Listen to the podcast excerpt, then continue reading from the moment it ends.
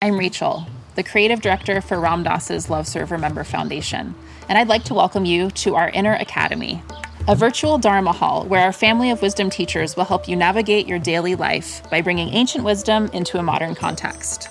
With over 200 hours of audio and video teachings, meditations, and practices from teachers like Ram Dass, Krishna Das, Sharon Salzberg, Jack Kornfield, Roshi Joan Halifax, Joseph Goldstein, and many more the Inner Academy is your core resource for finding balance, presence, and navigating the ups and downs of your daily life. The Inner Academy has guidance for every step of your journey. Choose from an annual or monthly membership and gain access to past and future courses, retreat replays, virtual community, and much more. If you've been familiar with Love Serve Remember Foundation for a while, you'll know that most of our offerings are given freely or on a sliding scale basis. So when you subscribe to the Inner Academy, you're paying it forward and bolstering our ability to continue creating accessible offerings for all in the future, as Ram Dass wished for us to do. Be here now and start your journey with Ram Dass's Inner Academy today. For more, visit ramdass.org forward slash inner academy.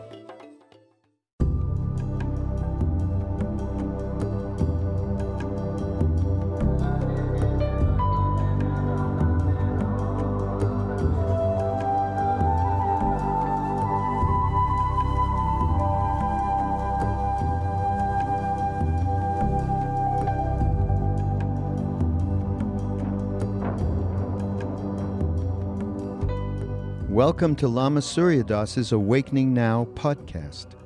This podcast is an expression of our shared connection. We depend on you, our community of listeners, for support. Please go to mindpodnetwork.com slash suryadas and you can either click on the donate button or bookmark the Amazon link. We get a small percentage of all of your purchases. Or you can go and sign up for a free trial with audible.com. Your support will allow Lama Surya Das to continue to illuminate the timeless Tibetan wisdom.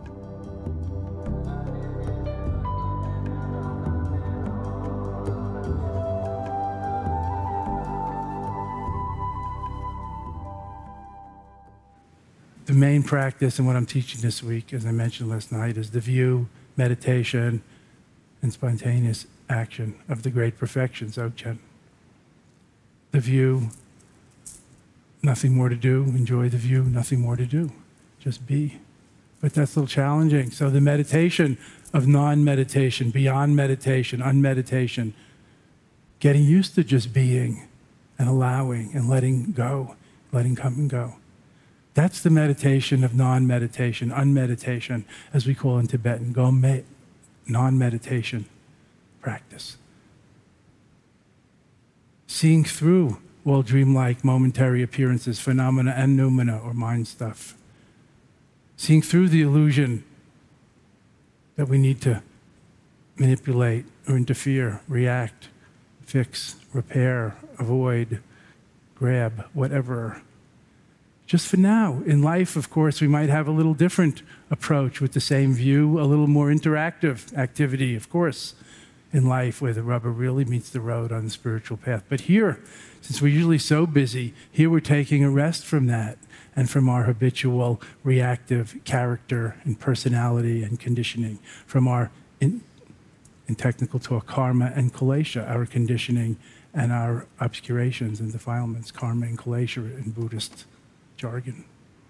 We can take a rest from that and just be. We can be Buddha.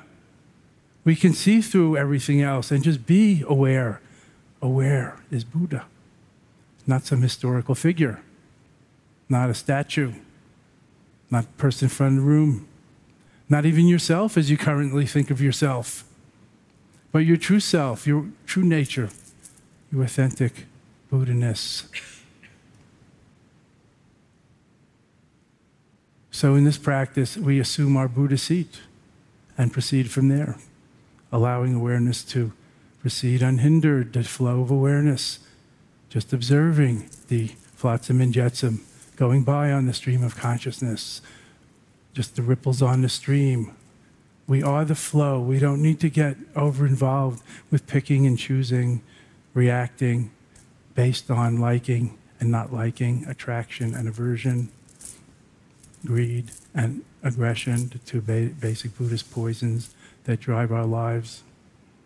And just rest equanimously, detachedly, in the view, in clear vision, the first step on the Noble Eightfold Path taught by Buddha clear vision, clear seeing, right view, they call it in square language. But right seems to be distinct from wrong. No, this is beyond such duality. Just clear vision, seeing it as it is, seeing shit as shit. No judgment. Where would we be without shit? We'd be stuck. Seeing shit as shit, seeing flowers as flowers, seeing gold as gold, not even adding on whether it's valuable or not.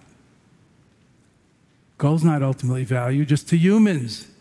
It's not ultimately precious, just to humans, and not even to all humans. Starving people would rather have food than a gold ingot or ring. Everything's so relative. We talked about this last night. The great teaching of shunyata or subjectivity. Everything is subjective, as Buddha said. There is no good or bad, but thinking makes it so, as Buddha said. Or maybe that was Shakespeare. It's a universal truth. This isn't just Buddhism, Buddhism, and Buddhism, Buddhism. Who cares about Buddhism? We're seeking something deeper, aren't we? Truth, reality, enlightenment. It's beyond words. The divine life. Not just trying to rearrange the, ch- the decks, deck chairs here on the Titanic as it's sinking. Not just fighting for a better berth on the Titanic, to make a Buddhist pun. Seeing it as it is, not as it ain't. That's the first step on the Eightfold Path, clear vision. So, this practice helps us clear our sights, clear our vision, clear the schmutz and caca off the windscreen of our eyes. Clear the obscurations that veil us, as Buddha called it. Obscurations of greed, aggression, ignorance, thinking separate, pride and jealousy, the four basic obscurations on our windscreen, on our vision, on our view, on our Buddha mind. That's why my own teacher, my first root guru, the late great Kalu Rinpoche, the Dalai Lama's six yogas teacher, Kalu Rinpoche, always used to quote, We're all Buddhas by nature. It's only temporary obscurations that veil that fact. Quoting from the Hevajra Tantra, one of the great tantric or non dual scriptures of Buddhism. Hevajra, the laughing Dorje, the laughing thunderbolt. What a great name! Of course, he was laughing with joy and delight with this kind of vision. Everything is it. Everything is perfect as it is. We're all Buddhas by nature, not Buddhists, God forbid. Buddhas by nature, we don't have to recognize who and what we are. That's the pointing out instruction. That's the non dual teachings. That's the direct access to enlightenment now of the penthouse teachings of Vajrayana and Tantra. That's the beginning of the non dual portal or access of Mahamudra and Dzogchen. Buddha now, one step enlightenment pre enlightened enlightenment, our Buddha nature, uncorruptible from the beginning, original goodness to talk English, not original sin. The garden is the for, came first. The sin was second. The fall. Buddha nature is the garden, the original goodness within. Trungpa Rinpoche called it basic goodness in his translations. The great Buddhist pioneer Trungpa, Chogyam Trungpa Rinpoche, founder of Naropa University and Shambhala centers. The Dalai Lama calls it the good heart. It's original goodness, our true nature. Underneath it all, underneath our defense mechanisms, our character, armor developed due to the slings and arrows of outrageous fortune, or scar tissue of experience. The inner child, the little Buddha, the baby Krishna, the baby Jesus in there underneath it all, just dying to stand up, laugh, dance, and sing at any age.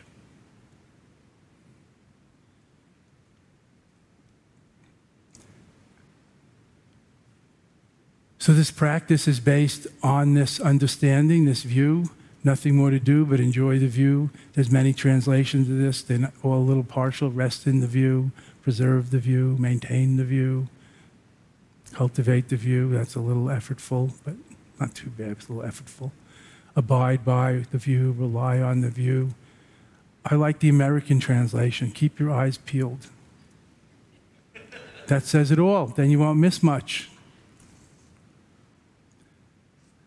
If that's too colloquial for you, I know many of you are high minded theologians. Let's remember what our first American philosopher, Ralph Waldo Emerson, talked about from his great, main, seminal mystical experience, where he said he felt like a transparent eyeball. God's transparent eyeball. Now that's talking. No wonder why the entire transcendentalist movement stems from that experience. Transparent eyeball, divine eyeball. No God up there, like the mystics say, like Meister Eckhart said, the great Christian mystic of Europe, the eye through which I see God is the eye through which he sees me. That's non dual mysticism, beyond isms and schisms transparent eyeball. So that's the view, and that's the first step on the Eightfold Path to practical, clear view, right view, clear view, seeing things as they are, not as they ain't, clear seeing, clear vision. So we're practicing clearing our vision, undoing the habit of overdoing, purifying, if you like. We're seeing through the delusions, the obscurations, covering our inner sunlight or Buddha nature, the ever rising sun of innate Buddha-ness as Trungpa called it, the ever rising eastern sun of Rigpa. No sunset, always rising, as we know. Sunrise is just relative to the earth turning. The sun doesn't rise or set, the earth turns away and towards. That's us. But the inner light that's always there. But check it out. This is not a tradition of belief, but of experience and confirmation and realization for oneself. Conviction, developing conviction, not just believing. In Buddhism, there's nothing to believe or convert to, everything to explore and discover and confirm or realize, recognize for oneself. Like growing up and finding out who we are, our identity, not having a constant identity crisis from the age of 10 to 50 Of course, the crisis is an important part of it. But seekers must become finders, friends, not just pilgrims romantically walking down the yellow brick road together singing like, like children. One day, seekers become finders. That's the gospel of Dharma, of transformative spirituality. That we're all Buddhas by nature. We only have to recognize who and what we are. That's the meaning of enlightenment realization, awakening, satori, as they call it in Zen in Japan, breakthrough, satori. Nothing else. Recognizing our true self, our true nature, who and what we are. Not our small, separate, bubble like self, but our true self, H2O all the way through. Just a bubble in the sea. H2O inside, H2O outside. Seeing through separateness We don't have to slay our ego, get rid of our ego, just see through it. See through the bubble, recognize your seeness, and be free as you are. However small the bubble is, nothing but the sea. As the Zen master sang, like water and ice, same nature in different temporary states. Buddha and beings, just a different state of consciousness or scope of awareness my own late Menso mentor Nyoshul Khenpo Rinpoche used to say, the only difference between ordinary beings and Buddhas is the scope of their.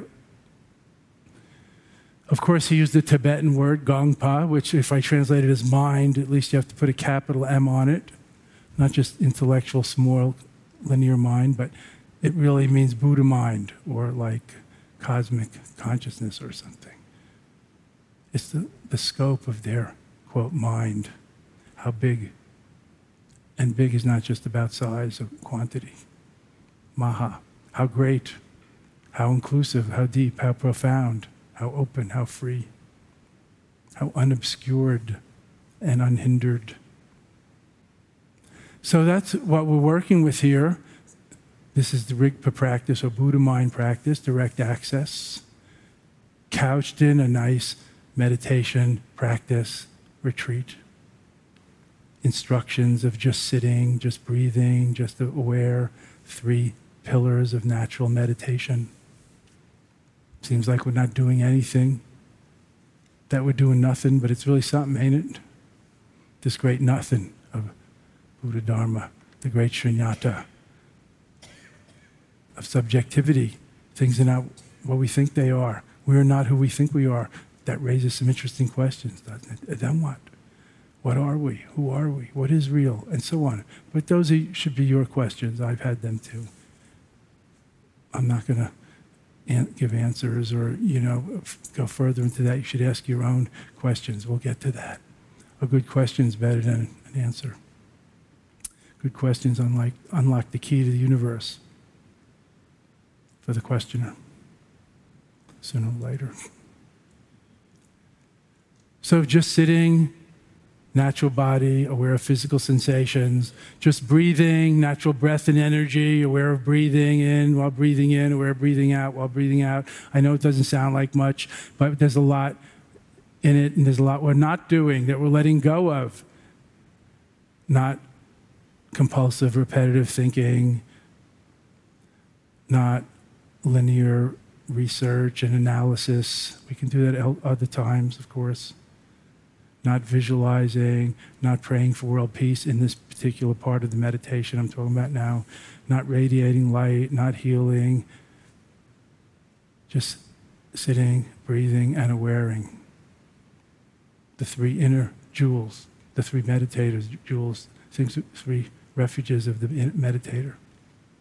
We can rely on that rely on the view, just rest in that natural body, natural breath and energy, natural mind. I'm emphasizing that now. Before we go further, don't lose that. That's the main basic instruction. I haven't talked about the eyes, I haven't talked about out breath, posture, a lot of other things, and we get to that. This is the view, meditation, and action of the great perfection, the bigger picture, the view not opinions or views, but just seeing things as they are, ultimate reality, which no one's going to tell you what it is. It's more intuitive, experiential, holistic than that. The view, nothing more to do.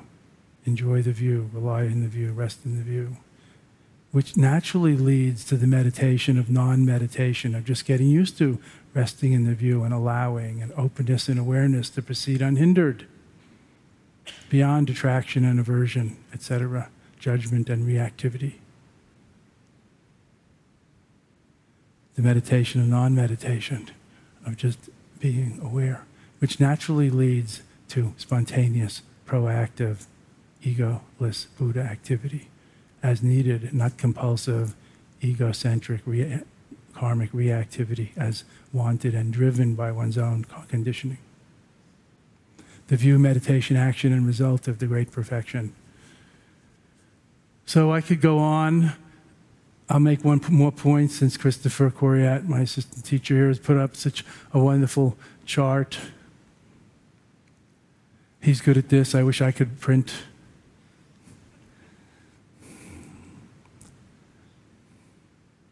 Actually, I can print. I can even write. A skill I hear is gone among some places. Buddhism is usually explained from the ground up. Christopher, could you squeeze this in on the left while maintaining this view? Or could you use the white pad? You know what I want. From the ground up, ethics leading to meditation, leading to wisdom the Eightfold Path, the three enlightenment trainings from the ground up. First, getting straight, ethics, moral conduct.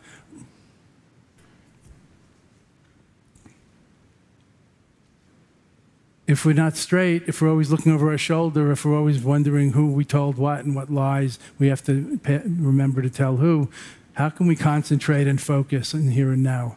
So, or if we're intoxicated, how can we focus on the here and now? And so forth. So, ethics leading to concentration, mindfulness practice, focus, awareness practice which then leads to development of insight and wisdom, selfless wisdom and love. This is the three trainings taught by Buddha, the three liberating trainings, the three higher trainings, the three enlightenment trainings, Buddha called it. If you break these out, you get the Eightfold Path, two or three parts of each. And you can read about this in Awakening the Buddha Within, Eight Steps to Enlightenment, my kind of classic book on this subject, The Eightfold Path, Awakening the Buddha Within, Eight Steps to Enlightenment, one chapter on each of the Eightfold Path. But Dzogchen is called swooping down from above, starting from the bigger picture of leaving things as they are, seeing it as it is. That's why it's called a more advanced teaching, a mystical teaching, a universal teaching, beyond Buddhism, as many would say, predating Buddhism. Swooping down from above from the view of things left just as they are, perfect as they are, in my words, already perfectly at rest, a lawful unfolding, comes the meditation of non meditation, of getting used to it, getting used to leaving it as it is, to allowing non attachment, etc.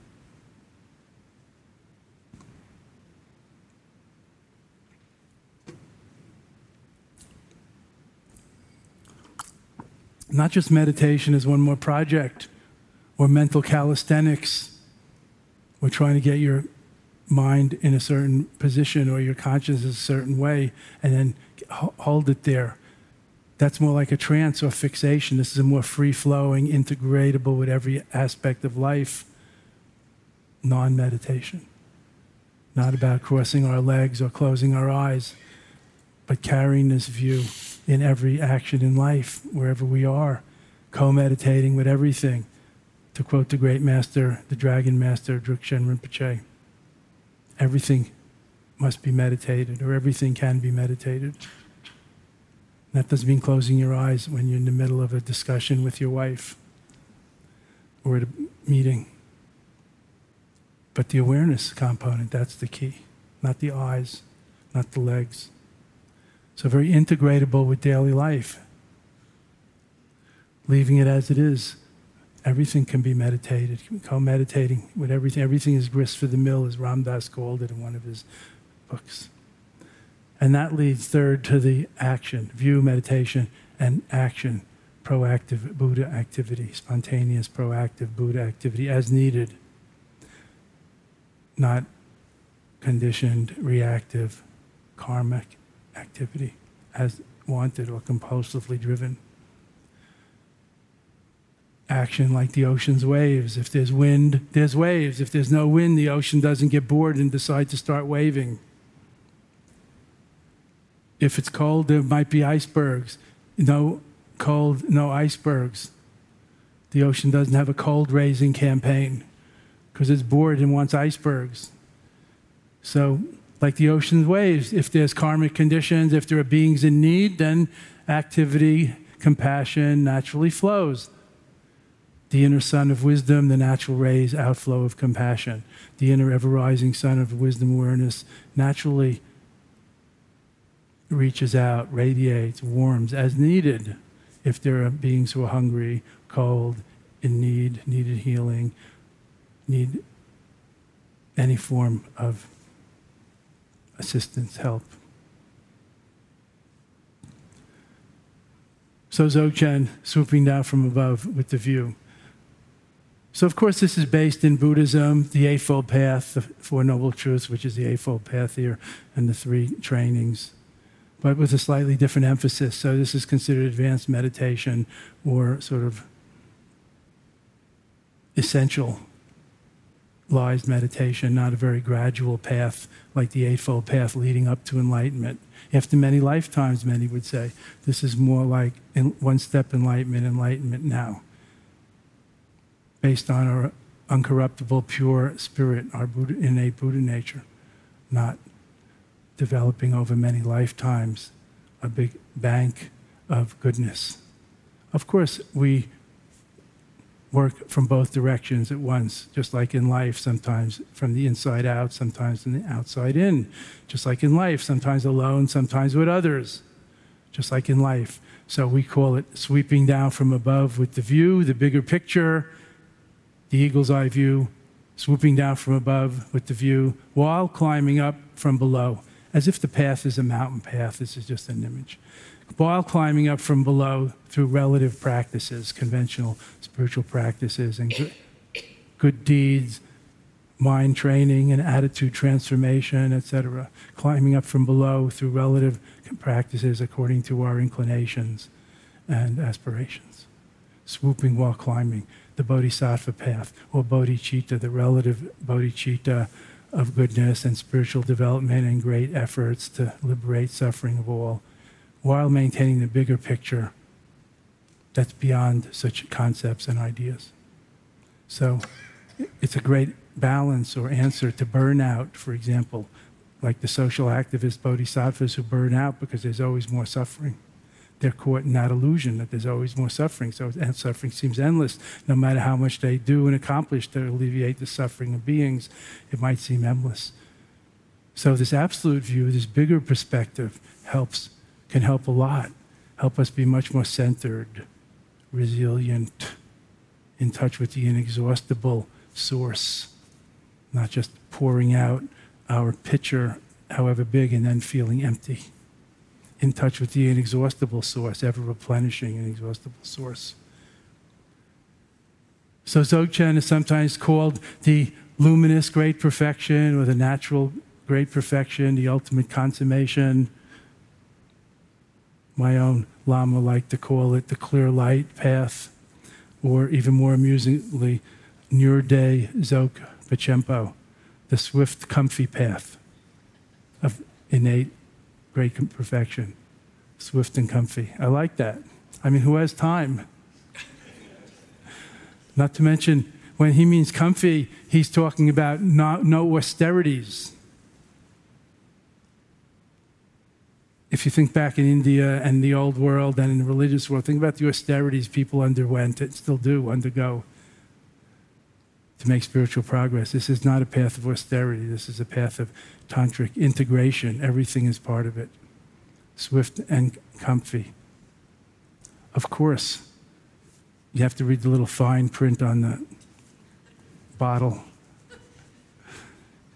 you know, like when it says enlightenment now or enlightenment in this lifetime, the fine print says, with great diligence, with assiduous practice, which comes down to maintaining the view, not counting prayers, vows, and mantras, especially. So, any questions, please, especially about our practice here? I could talk all day, but this question is very important to us. I find very useful.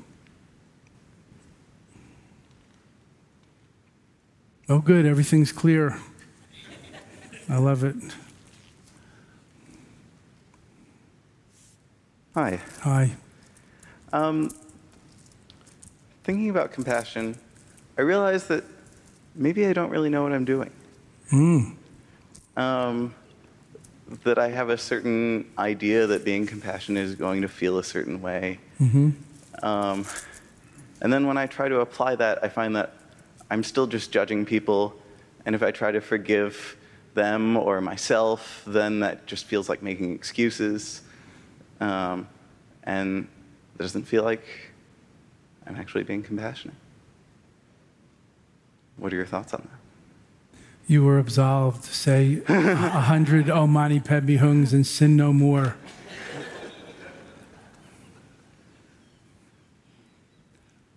I mean, that sounds like a confession, and we could all relate to it. So, sin no more.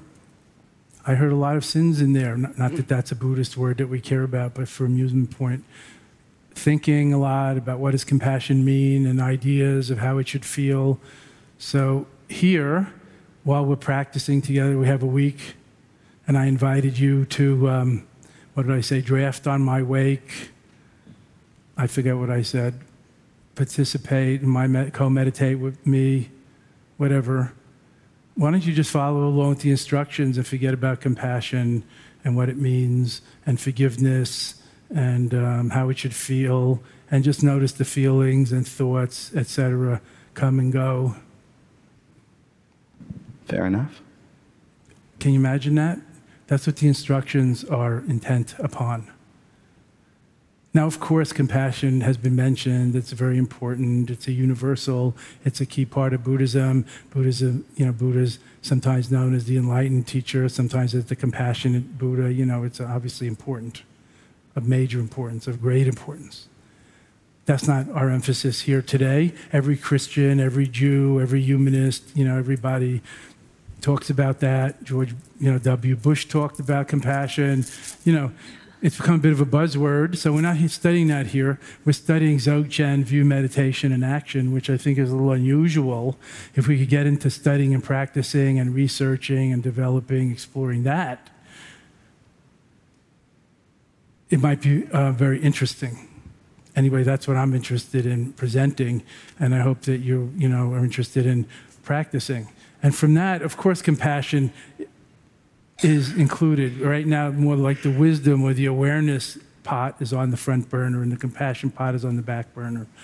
But as I said before, just quoting my own lineage teachers, it's like the inner sun of awareness rising and it's raised of compassionate action naturally reach out or spread as needed, not as driven and wanted because we compulsively need to feel like a do gooder so we can feel better.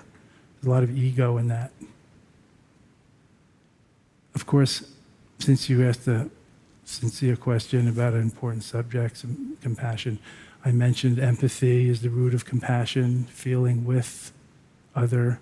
When you feel with them, you're more identified, you know, more maybe moved to participate or to help or closer to, you know, intimacy, treating them as you would be treated or whatever there's a lot to say about compassion and cultivating compassion and ways of doing that.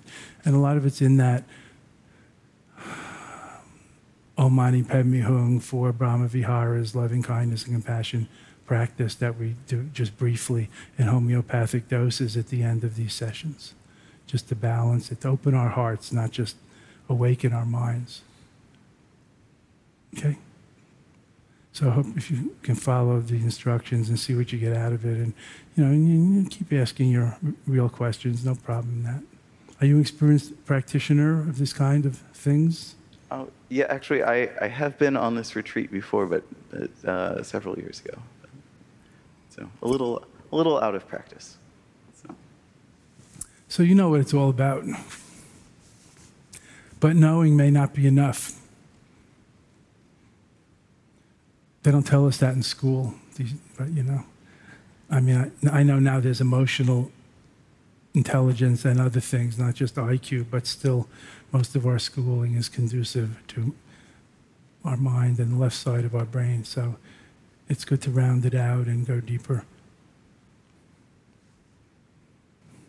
Hi, John. Hi, Surya. One of the uh, instructions you've given is, uh, or uh, in, in meditation, things arising and disappearing on their own. Yet, on the other hand, there's interdependent origination. And I've been dealing with that for a couple of years, and it seems to me that that's been a breakthrough for me in getting more into my experience. That the, the experience is that things arise and disappear. The concept comes when you try to explain it, and, and that's valid. That's part of our everyday life that we have to deal with. And it occurred to me that that's, that's really distinguishing between the two is the Rushen that you talked more about in Canandaigua. Deciding which is which, uh, not getting caught up in the story the concepts. And something that just recently came to mind was I, I got a new TV lately, and as we were dealing with trying to get the picture and so on, it's awfully hard not to get tied up with the channel that you've tuned into. And I think that's life. You, you, we get carried away. Uh, and I guess my question is um, how am I doing? And what next? I think we should ask your wife. she doesn't really know. She thinks I'm okay. Well, she doesn't know. Thank she, God. She thinks I'm okay. Yeah, thank God for that. I think you're okay. I don't know how you're doing, but maybe you don't have to know. It's good to evaluate sometimes, but not go overboard. I mean, you've been coming for a long time and you do other things in your spiritual life, and also you had a beautiful career as a pediatrician and family life. So, you know, you don't need me to approve or any confirm or value, do you? Anyway, I'm not going to, but I think that that's, you know, that's a matter of you and your conscience.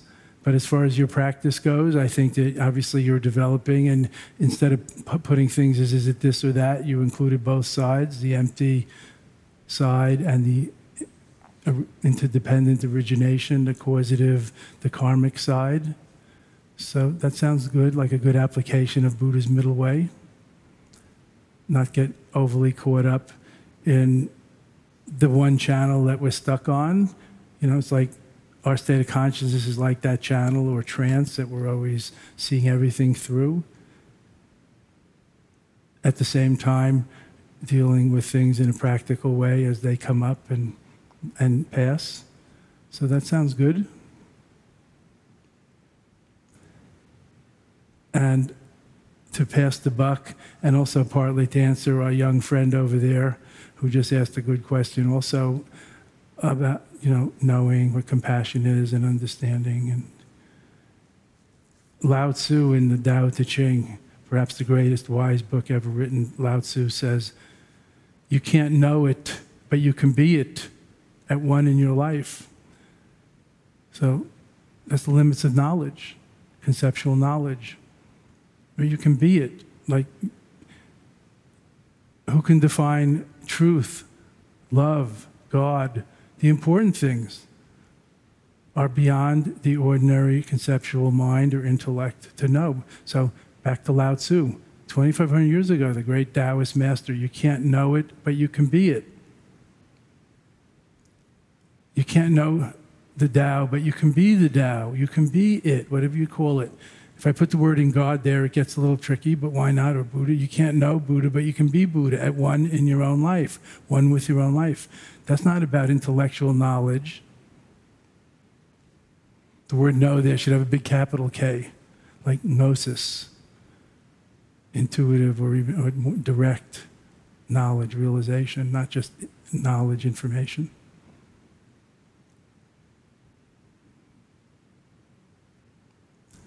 So since you're still here, I think you're doing fine.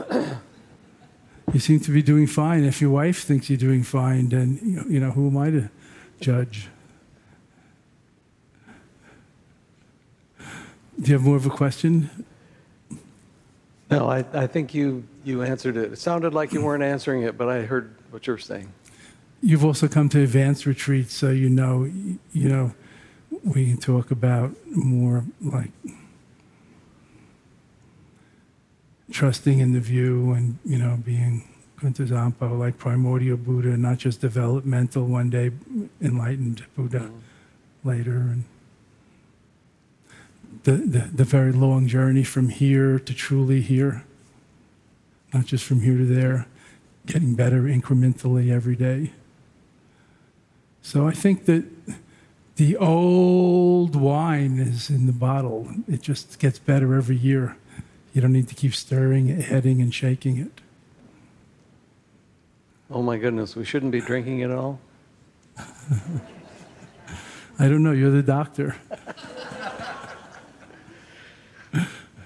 we shouldn't be stirring and shaking it. Drinking might be called for sometimes, middle way. Thank you. It's nice to see you guys.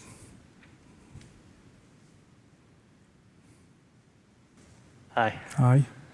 Um, after like about a 10 year period of like very intense searching, I, uh, I had some experiences that were, I hadn't read Dzogchen at that point, but when I read it afterwards, like immersion in the view, let's say.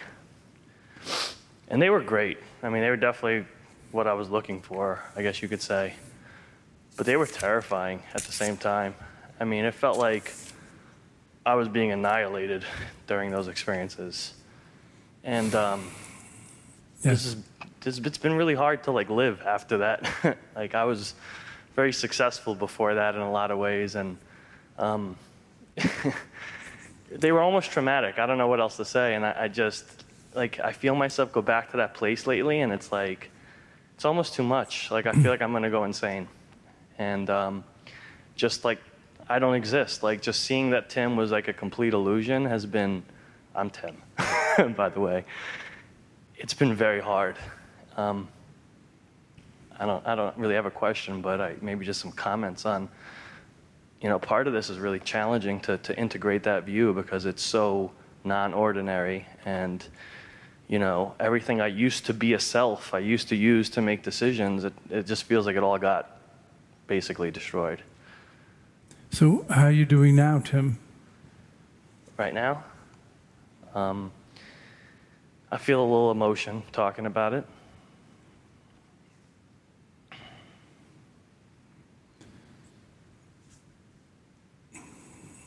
Well, you're on the spot, talking in front of everybody, et cetera. But um, how you feeling now? These like today, this week, well these days? Are you functioning? Are you about to go insane? Are you really asking a spiritual question, or you're hanging on, you know, to your sanity for dear life?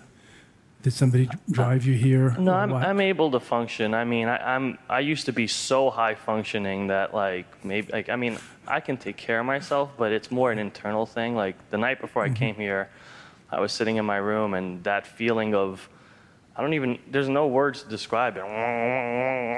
You know, like like just this vibration I know that feeling. and it starts to come over me. And then I, I was in my parents' house because they live in New York, so I stayed there. And I, I thought I was just going to start screaming, ra- start stark raving mad. And I just breathed, breathed, and then an hour or two later, I was normal again. But it's scary. It's really scary. And I don't feel like I have a choice anymore. Something's happened that it's an unstoppable process. hmm I, I can't go back even if I wanted to. I, I Right. definitely have a deep sense of that. I'm scared though. I don't know where it leads. I don't know what to. And like you said, you can't really do anything. So You sound very sane.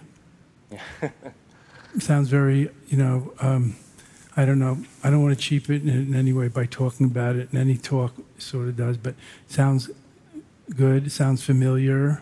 I know what you're talking about. It sounds very sane.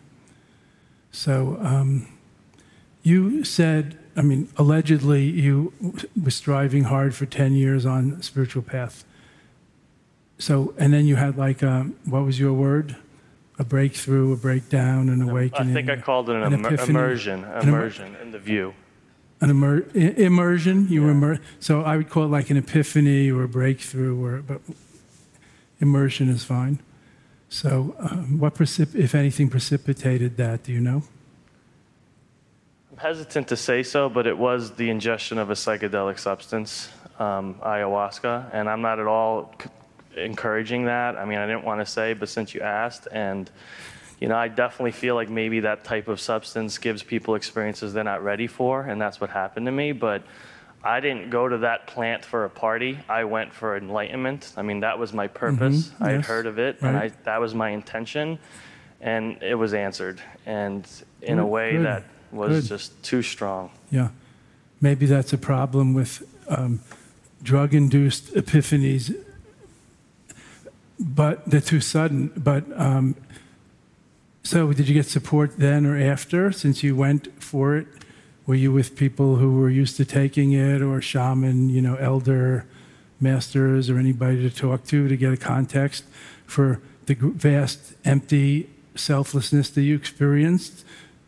So you can realize like the supreme self, not, you know, having bust, burst the bubble of small ego self, that you're not just all of a sudden uh, in a desert, that you're actually just in the ocean where you always were. And also that the bubble coagulates again pretty quick since you're still, you know, after that trip, walking and talking and timming along. Yeah. not even that, taking care of yourself, you said, you claimed. Well, the, the, I don't feel the support I needed was there at all. I, Did I mean, you talk to anybody? Have you asked anybody since then? I have talked to many, many people, but that could be a mistake. I'll Yeah. be more specific. Did you talk to any, again, elder, psychiatrist, therapist, spiritual teacher, self, you know, expert on self and no self, you know, that field? It's a field. Elder is the word. No. Wise elder. no. Well, okay. So now we're talking. This is important to talk about and get a context because it's terrifying to face the void. And as meditators know, most of us, as soon as the ego starts to relinquish its grasp and reference points and story and selfing and crazy gluing it all together, it's like all of a sudden there's no gravity and everything is like just floating in deep space. There's no gravity. There's nothing to pull it all down together to, to Earth. There's no Earth. So then what? So maybe that's the transpersonal being. That's like the supreme self with a capital S. I know these are just concepts, but that's not the end. That's what mystics call ruination, ruination of the worldly small self, but return to the supreme being. All of these words are very limiting. You with me? I'm with you. Yeah. Like when the bubble bursts, it bursts nowhere but in the sea that it's always been. And also because of our habit, our conditioning, our, you know, we- we're also, it seems you have a stable mind, what do you call it, you know, stable personality and psyche. You kind of coagulated again into like functioning, even though now you've got a huge doubt, and I'd call it a spiritual doubt not a crazy making doubt, a spiritual doubt. Thus, the Zen saying, small doubt brings small enlightenment, great doubt brings great enlightenment. It's a classic saying. Can I say something about that? That was, um, and I, I, I don't, I haven't, don't use that plant anymore, but the experiences continue. It seemed to be a catalyst. The, the hardest part was all my spirituality was basically taken away from me. It was just like, oh, that's all a game. You know, you've just been playing this long ego game with yourself. And that was devastating, you know, Yeah, like that's tough. It was devastating. Like all your Right. beliefs are not true. Yeah, that's know. a tough truth to face, It was hard. but necessary at some point. Thus, swooping while climbing, so you don't have a crash landing. You know, like not just skiing straight down the slope because of some idea that it's better or faster, and then you can't stop, or you run into the lodge at top speed or off the mountain. So a little zigzagging whatever. So swooping while climbing is keeping things in balance. The absolute, the sheer, rarefied, terrifying voidness of it all. That it is all just games, it's all just ego, everything is nothing. And the other side, that life is miraculous, everyday babies are being born, you know, love is being spawned. Life is miraculous. That's the other side. And you can't deny that. And it makes a difference whether you kiss the chi- children before they go to school or kick them on the relative side of the uh, relative reality where babies are being born and life goes on and every day is a new day. And life is beautiful as well as tragic and difficult. So um, I'd like to see you more private. Come, you know, just sign up for a private interview and we'll talk more uh, personally, unless you're not okay now. No, I'm okay. I'm okay. So can you be with the practice like today and tomorrow we start the private interviews and, Definitely. And go into the great void? Now I'm using my language. Can you face the great void where it's very true that everything not just everything you were doing, everything we were all been doing is a game, and whatever else you said is empty, meaningless, leading nowhere. Can you fa- can you can you press your nose up against that, you know, and not recoil out of fear? Can you face the fear and hang in there and keep your eyes peeled? See what's next? Can you do that? Or do you want to back off a little and chant uh, loving kindness and like relax a little? This is a serious question. Because I'm not trying to push you over the edge into a, a break, psycho, a psychotic break. Um, no, I, I have to push my nose. I, I don't really have a choice, so that's fine. Good. Again, the mystics call it ruination. And then they say, you know, God is not found in the mountaintops as the young pilgrims think. God is found in the ashes. And you have to arise, you know, and the spirit arises like a phoenix from ashes. The phoenix doesn't live on the mountaintop. The bald eagle lives up there and looks good. You know what I'm saying? You have to go through that. It's called the dark night of the soul. It's called the great gate of voidness. It's called a lot of things. But you have a good experience with that. Why don't you see if you can like rest in that view and that open and without past or future and no hope of getting back to your previous whatever, which you already you know, had enough of anyway, but no hope of going back to that and just like incandescently present. Listen to my words. They're carefully chosen. They're not random. They're often the same. Incandescent presence, luminous, scentless openness, nowness is the Buddha within. You with me? Keep your eyes peeled. Trust in that view and just abide in it and rest in it. And notice the fear come, and fear will go also. Everything goes. Everything goes. Everything changes. Everything's impermanent. Okay? Thank you. And have a good retreat, and I'll see you soon.